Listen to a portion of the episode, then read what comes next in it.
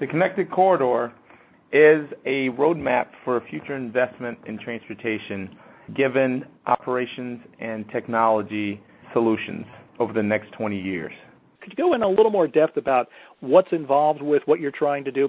As part of the federal mandate for investment in technology and technology assets, there's a program, an operations program that they've set up called the ITS architecture. So the ITS architecture is Intelligent Transportation Systems architecture, which was developed back in the early 2000s and mandated by FHWA that each metropolitan region have an architecture in place by 2005. The 2005 architecture for New Jersey has not been updated until now. So this project is an attempt to update the ITS architecture for New Jersey, but also to identify a strategic deployment plan for deployment of technology and operations for New Jersey. So we took this opportunity to make sure that the funding passed through from FHWA to the state of New Jersey and the operating agencies has a clear path for development and investment to improve the system. Now, who are the folks that are participating in this effort? We have over 20 agencies and groups participating, including the MPOs for New Jersey, also the operating agencies. We have organizations including ITS New Jersey. We have New York City. We have Philadelphia participating, and other state agencies that are not directly transportation-oriented, including EPA, and municipalities and counties. So the local governances are also a part of this program. And Bernie, I'll chime in. The Connected Corridor is both a physical corridor from New York City regionally into New Jersey, through New Jersey into Philadelphia. So there's that physical aspect. But there is an important virtual, a digital aspect of the Connected Corridor, and that's the frontier of transportation, what we are developing now. The physical transportation system obviously was started generations ago and has largely been built out. Now the emphasis is on maintaining and rehabilitating that infrastructure. The digital space, we are still at that frontier status. This project is about helping to shape what the build-out of that digital infrastructure will look like and can offer the customer over the next 20 years. So it's really a two-pronged piece here. And Steve, you mentioned that for the most part the transportation network in New Jersey is built out given the constraints that we have within the state and such a small area. But will this relate to any physical changes that might be contemplated in the years ahead?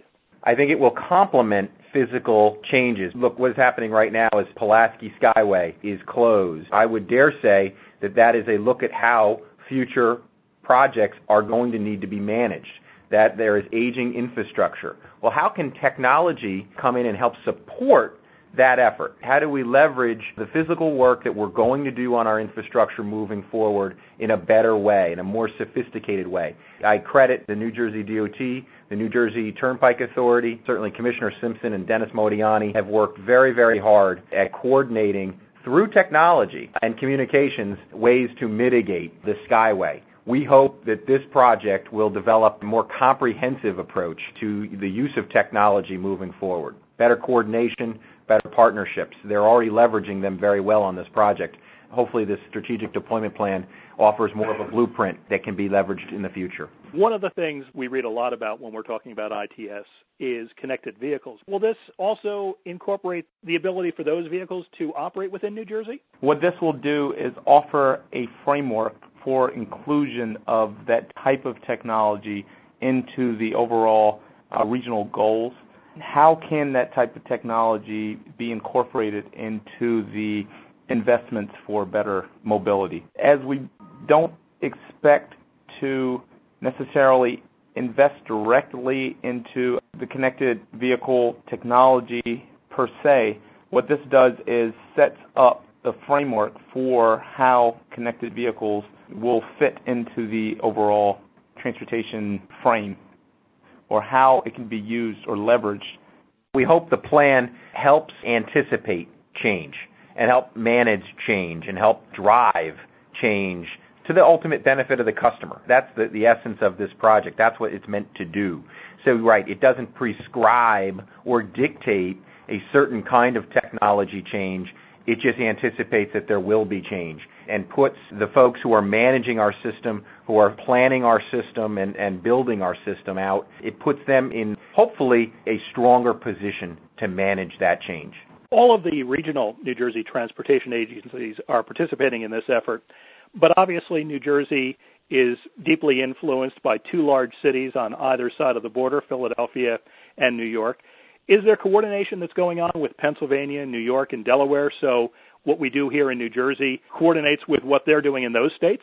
As it stands, the ITS architecture that I spoke to earlier has been developed for the Philadelphia region, Philadelphia, Delaware, southern New Jersey region. There's also an architecture that was developed in the New York City region. So this is being coordinated with the two cities' ITS architecture plans so that New Jersey has continuity and consistency with the bordering metropolitan regions. Now, you mentioned this is, in essence, an update of the ITS architecture that had been done in the early 2000s. That was a several-year effort. What's the schedule like for this project? When did it start? Where are we at? And when do you expect to finish? The project started in February 2013, and we expect to have a completed program or document in August of 2014. And we're currently just beyond the halfway point, whereby we are getting final input from the agencies about the structure, making sure the vision is consistent and that the maintenance plan moving forward is realistic. As it stands now, we're in the final phases of tying the input from all the agencies together for a final release leading into August. I want to make absolute recognition or have absolute recognition of the leadership that it's taken to drive and deliver this product. We have executive membership, including Mary Kay Murphy, who's allowed us to establish this project. We have DVRPC and SJTPO leadership who participated. We have senior leadership from all the participating agencies. I want to absolutely recognize New York City and Philadelphia and their support. The NJDOT's sister commissionerships of Dennis Motiani, Dave Kuhn, their supporting staff have been absolutely awesome in making this a reality, including Transcom, Matt Edelman, and his leadership with the Transportation Systems Management and Operations Program needs to absolutely be recognized. And not to exclude organizations like ITS New Jersey, the universities. They've allowed us to get the word out and to also get input from the private sector and those who it takes to deliver. Bernie, I was privileged to be a commissioner of the department, and I never had the benefit of 22 different agencies working in a collaborative way, a unified way on a given aspect. And that's what this project has generated, that kind of interest, that type of support. And I think it's very, very important, certainly for the project that concludes in August 2014, but moving forward into the future, making sure that this is a strategic plan that actually is deployed, that the ideas within it, that the goals and objectives that are identified come to fruition and are completed, again, ultimately for the benefit of the customer, for the benefit of a transportation system that is world-class, that other regions of the country are jealous of, and it can be even better. And we want to make sure that we stay on that leading edge of technology and deployment of technology here.